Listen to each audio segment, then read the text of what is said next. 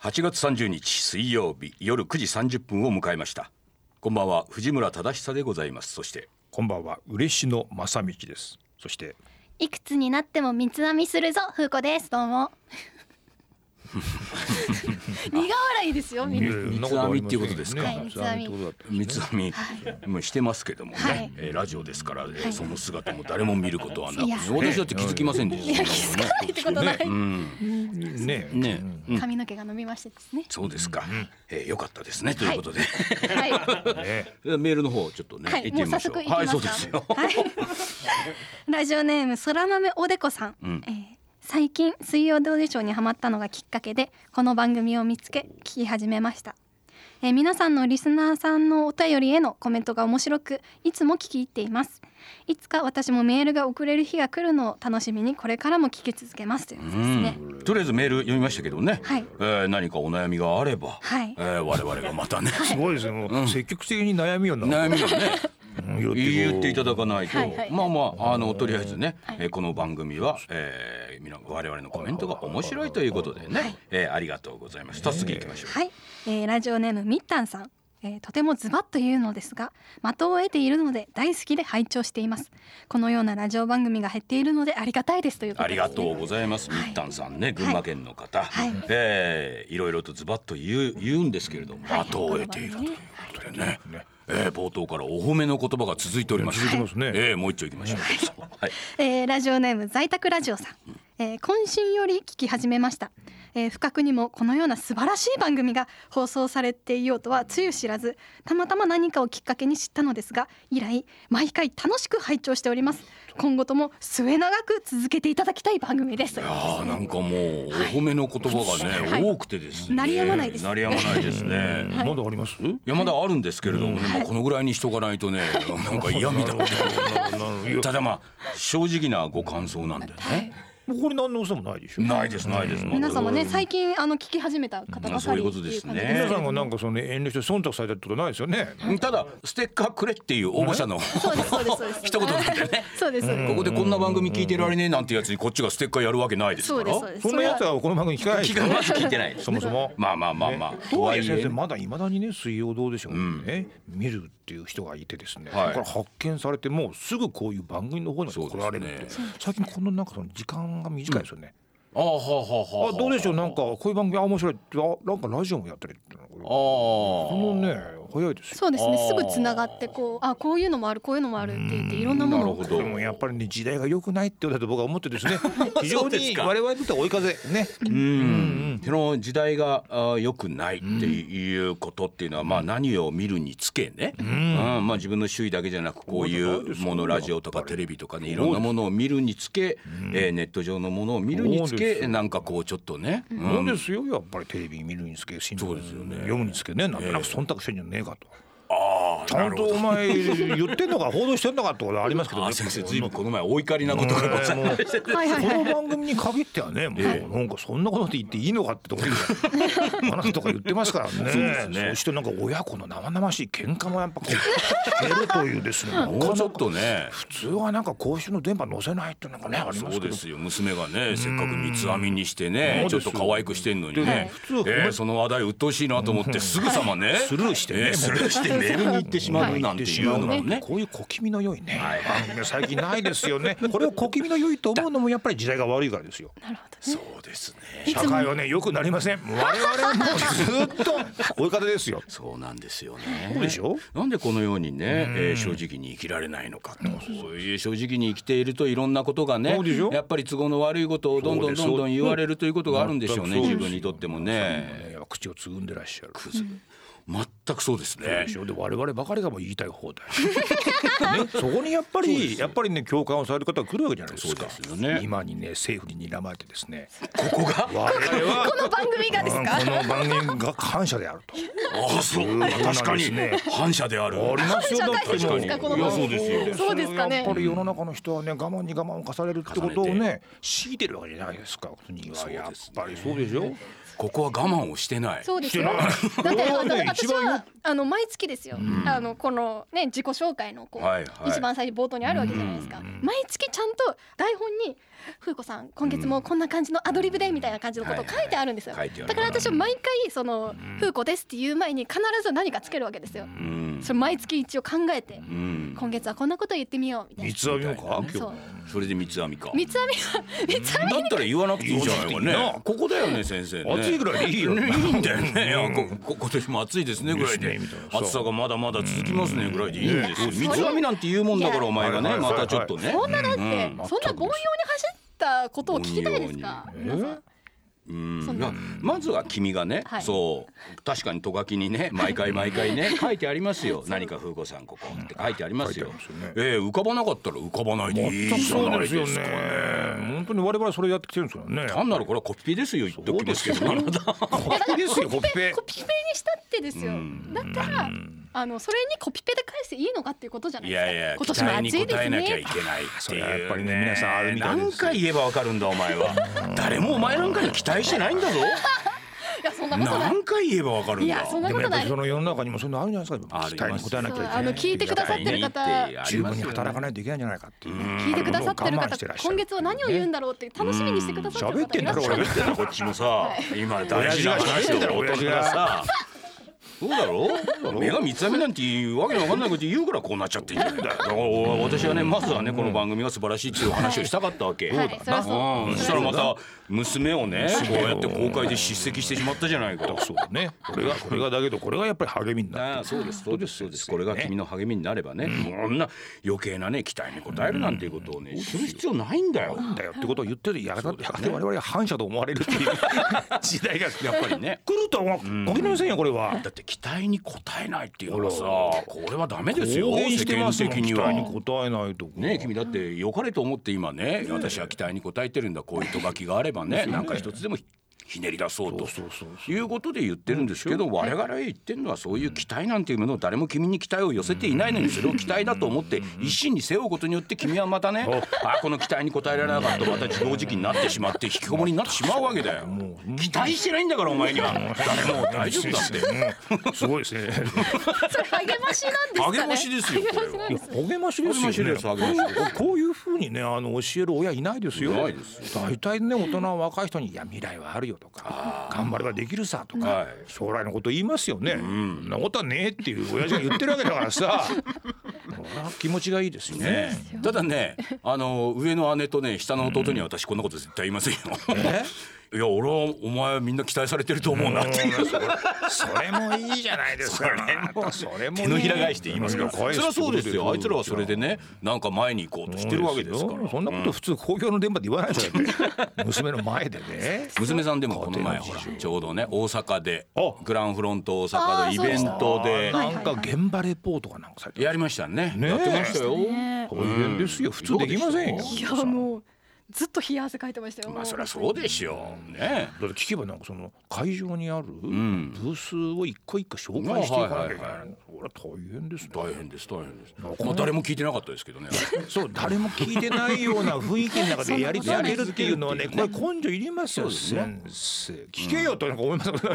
ついつい 一回ね先生がレポートに俺なんか多分言いそうですもん言いそうでしょだってさなんかおね私が話してるんだ聞けよって先生が言って突然言ってさ突然言ってしまいますよ次のね瞬間交代してる人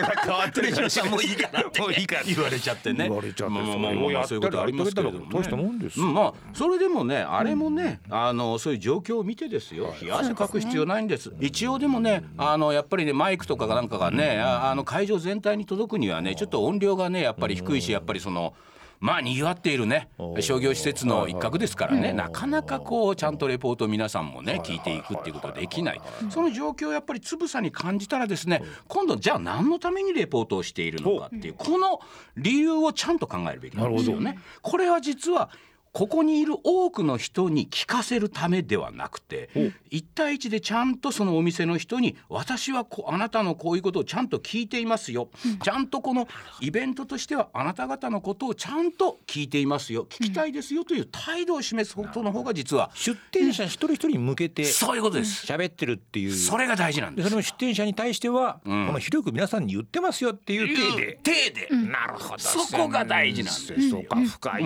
ですよ、うんいやそうなんですよいや聞いといてよかったよかった。そうなんですよ、先生。聞けって先生、そこで聞け、この野郎ってね。先生、ブースの暴親でれすま、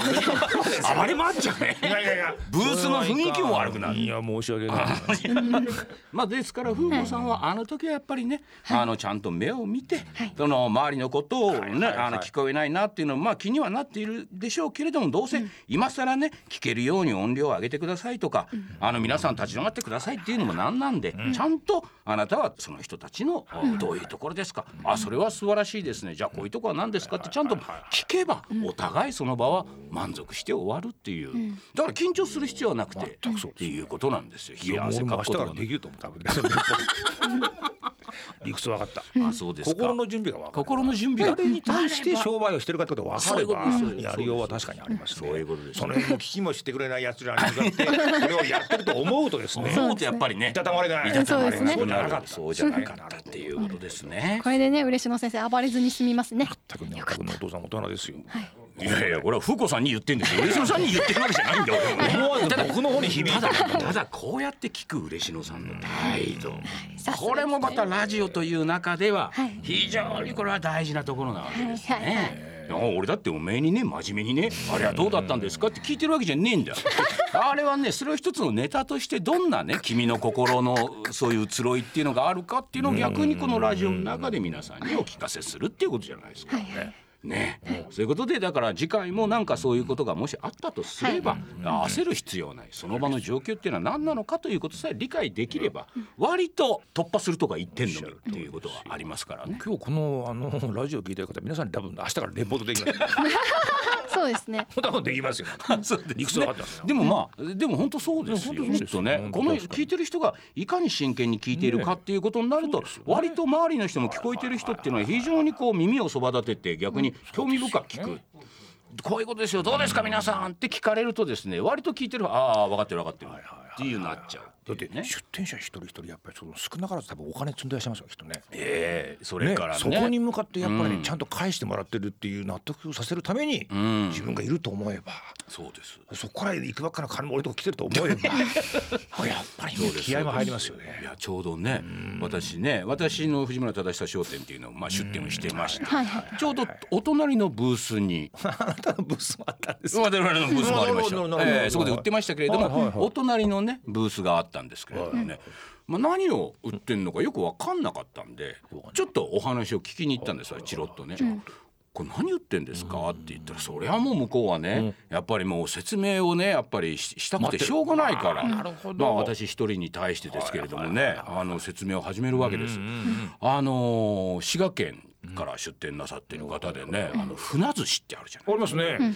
あれ相当臭いというか癖のある食べ物じゃないですか。まあそ好うできすよな人はそ相当も好き。そものお寿司の端をねああいう発酵したもので発すから酵の、ねそうですそうですうん発酵とね腐敗腐ってるっていうのは、ねえまあほぼ境目は一緒のことなんですってねあれ腐ってる腐ってるんですってあれ 腐ってんの要は腐ってるそれが体にいいとか食えるものを発酵と言って体に悪いものを腐ってるっていうだけの話なんですまあ症状としては同じおーなるほどなるほまあどその船寿司です、であこれ船寿司ですいやー私なんかやっぱりねまだ一回も食べたことないんですよやっぱりねちょっねとなんか臭そうでっていやその通りやっぱりね臭いんですよとでうちは船寿司を売ってるんじゃなくて船を発酵させるためにお米を入れるわけですよ、はいはいはいお米炊いてだからあのーお米を媒体としてあれ腐らせるんですねふなちゃんのお腹にこうこうそう詰そめうてみそうそうたいそうなでそれである程度ねどのぐらいの期間か知りませんけど置いてで発酵してきたところをそのご飯をね全部出してまあ要は船だけで売るわけですじゃあそのご飯っていうのもね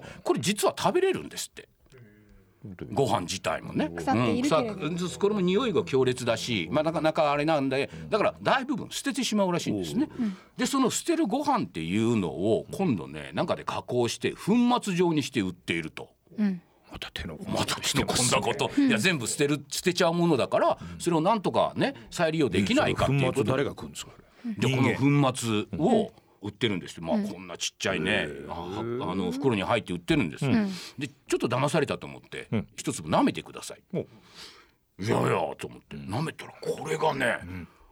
美味しいんですよ美味しいというかなんて言うんでしょうほら、ナンプラーとかさあありますねあるじゃない魚魚醤醤的なあの感じのおー確かにね臭さはあるんだけっどと癖何になとるねも言えないこうんはうい芳醇な香りっていうのがあっはいはいはいはいあてりますえねこれすごいじゃないですかとでこれを耳かきみたいなやつですねご飯に1杯そうなの 2, 杯、えーかけて炊くとん何とも言われぬ奥底からそういう芳醇な味がこうなるなほどんか醸し出されてくるとだしとは違うんだけどね出汁とは違うなんかあるっていうこと魚だね醤みたいなのあるじゃないですかうんなんかそんな感じあるあでるあるタイカレーも多分ねそういう感じのものが入っているかあああらあよくねあれはだしというよりはそのナンプラー的なものが入ってるのでそうそう食えば食うほどうまく食うなんなかるねのでこれはいいやと。でこれをやるとね実はお通じが良くなるみたいなお話をなさってました、あそうですかと、いやこれはちょっと美味しいからちょっと一袋私買いますわと7800円でしたかね買ったんですよでこれちょっと実際にね家でやってみようとうんうんでその後ですよ帰り際「あいやあの買ってくださってありがとうございます」えーこれもお持ちください」ということでねそこにあった全商品私にくれましてですね1個ずつ。おーっと私7800円でですね、えーあれ多分56000円はしますね全部いただきましたなるほどうまいことやってますねあなたこれをねだからちゃんとお話を聞いて、でそのあこれはそういうことですかって全部話を聞くっていうことの、まあ一つの、あの見返りです よ。あこの人なら全部分かってくれているでどうせちょっと持って帰るんだったらちょっとこの方に他のやつもちょっと試してほしいなんていう気持ちがあるっていうこと人の話を聞くっていうことは思わぬね、副産物も得られるっていうそうですねことがあるっていう。ますよあなたもだからそれは自分に正直にね正直にですよもっと聞いちゃったわけでしょそうですそうです私意外とねああこれはちょっといまいちですねって思えば私それ以上の話はしませんか思えらばいまいちって言う人じゃないで すかそれはやっぱりね飯屋でやっぱ飯食ってもねうまかったらやっぱりねうまいですなよんでこんなねうまいんだって言いますもん言いますやっぱり言います言いますそうすると得するんですよ得するやっぱ得りする顔なじみになっちゃってやっぱりねそうそうそうそうことなんですよで向こうもねやっぱりあんまり言われ慣れてないんですよああ意外に皆さんね美味しく食べて帰ってるのにね言葉かけないんですよああ、うんだもんだからねもうそれも得態度ばかり にね喋り出してるとあるんですよね先生はやりそうですねそれいやでもあの私そのインタビューの時間が始まる前に事前に一点一点回っはいはいてあの質問をいくつかうん事前にさせてもらってこのお店にはどういうものを売ってるんですかみたいなことをあの一点一点回ってうん聞きに行ったらもう本当に皆さんすごく嬉しそうにここぞとばかりに話し始めてすごいそれが楽しくてうんなんかこっちも嬉しくおーなりましたしいいじゃないで後からそうやってインタビューで回った時すかもうんより詳しく説明してくださったりとかして、うんあまだこんな話聞けるんだと思ってすごいああなるほど嬉しかったですね。なるほどね話したいことがいっぱいあるやつのインタビュー楽しいですよねそうですそうです物知りのねうんそうなんですそよれはありますよ、ん私ねその後くすみさんとかあのこ孤あー独のグルメのねはいはいはいはいとかあといろいろシェフやってる方とかね、はい父の研究家の方とかね、はいやはっいぱ男女でお話ししましたけれどもやっぱ我々が知らないことっていうのはねこれは非常に楽しいということがありましたということですね。ええちょっともう一つメール読んでいきましょう。はい、ラジオネームマリブーさん、えー去年北海道に移住した藩士です実家の25歳になる甥っ子が突然職場に行けなくなって、えーうつ病の診断書を持って帰ってきたと姉から連絡がありました私が高3の時に生まれ夜中受験勉強の合間にミルクやおむつの世話をした大きくなってからも手はかかるが可愛い甥っ子です彼の復活のためにうつ病に効くというステッカーをあげたいですよろしくお願いいたしますはいはいはいということはですいね。いやもうマリブさんよく知ってる人です。この前一緒にキャンプしました。あそうなんですね、ええここキャンに来ましてね。ええそうですか。でもその甥っ子ねお姉さんの息子さんですね。えだからちっちゃい頃から生まれた時からよく知っている。それがねそうなんとななりくますようつ病こういう社っ会てでねす乗らない方がおかしいぐらい ですよ。世の中の方がおかしいっていうとこと思でいすますよ。そうですよね。うん。だと思います。だって私もね同じですよなんか生まれた時から知ってるね娘がね引きこもりになってね引きこもりうになっつて病になってってなりますもんそうですよね。私だそうっでてすそね、うです四歳の頃から知って知ってるるね。でしょ知り合いの娘がね、う知っつてる病でにしなょってるなんて言ったらね、やっぱりねえでもでもねもうどうしようもないこれは。いやでどうしようももないうん誰でもなるらしいですよもう本当にそうだそうだと思なうんよであの人がみたいな人うがん条件さえ揃えばなりますよね。なると思う、うんそうなんであんなに幸せそうなのにとか、うんあんなにそのね普段これだけ活躍してる人がとかって言いますけど、うん突然なるうんし、それってなんでとかじゃ多分ないんですよ、ね、ないと思うねもう私だってどこ行ったって仕方されたタイプなりますよ。そりゃそうですわ絶対。ええうん、そうどですんな屈強な男でも多分なりますよ。うんあの頼朝でもなると思います。いやそうですそうです、本当にね理由ってよくわからないっていうとこあるんですよ私もねつい何日か前ですよ1週間ぐらい前ですかね、はい大したことないんですよ、はいどうしても原稿を書かなきゃいけない、おっとっていうことが一件、そしてまあ水曜どうでしょうの新作が放送が始まりますから、えーそれの編集をしなきゃいけないなるほどっていうことが一件、こここんなのやれば済む話ですよ、でもそれがなぜかねこの暑い夏おっと。動くのがもう億劫になってありるわまけですすよね。ありますね。そんな時にその2件があるだけで、私ちょっとね気分が憂鬱でしたこれだから鬱っていうか憂鬱ってことでしょ、私気分がちょっと憂鬱でねいやこれはくそ暑いそうなんか珍しいですよねなんか今年なんかそのなるべく外に出たくないみたいなことを言い出して私そうそう暑いからねそうですね暑いから、っていうのもね、まあ、暑いからというのも一つの理由だろうしその何でもないその2つのことでねちょっと頭をよぎるだけで憂鬱になってしまうっていうことが多分ちょっとねこれはきっとあるなと思うだからこの理由をねじゃあそんなのね早く片付ければいいじゃないですかと。で暑いんだったらね、うんしょうがない北海道でもクーラー買えばいいじゃないですかっていう話なんですけれどもじゃあそうではないっていうまあ、なねん。かあれですかなかなか抱えてる仕事のなんかなんかあるんですかね。うん、だからそれはもうなんかなかなかそれだけはわからないからその他人にはたかがわからない。ね、そうですやね、っぱ過重に抱えるとやっぱり鬱になるっていうのはなんか誰しもあるんでしょうね、きっとうんね。何かね、何かやっぱりねいや全然できるんですよできるんですけどその自分が憂鬱な気分になってしまったっていうことは何か一つ自分の中でハードルというか何かがきっとあったんだろうな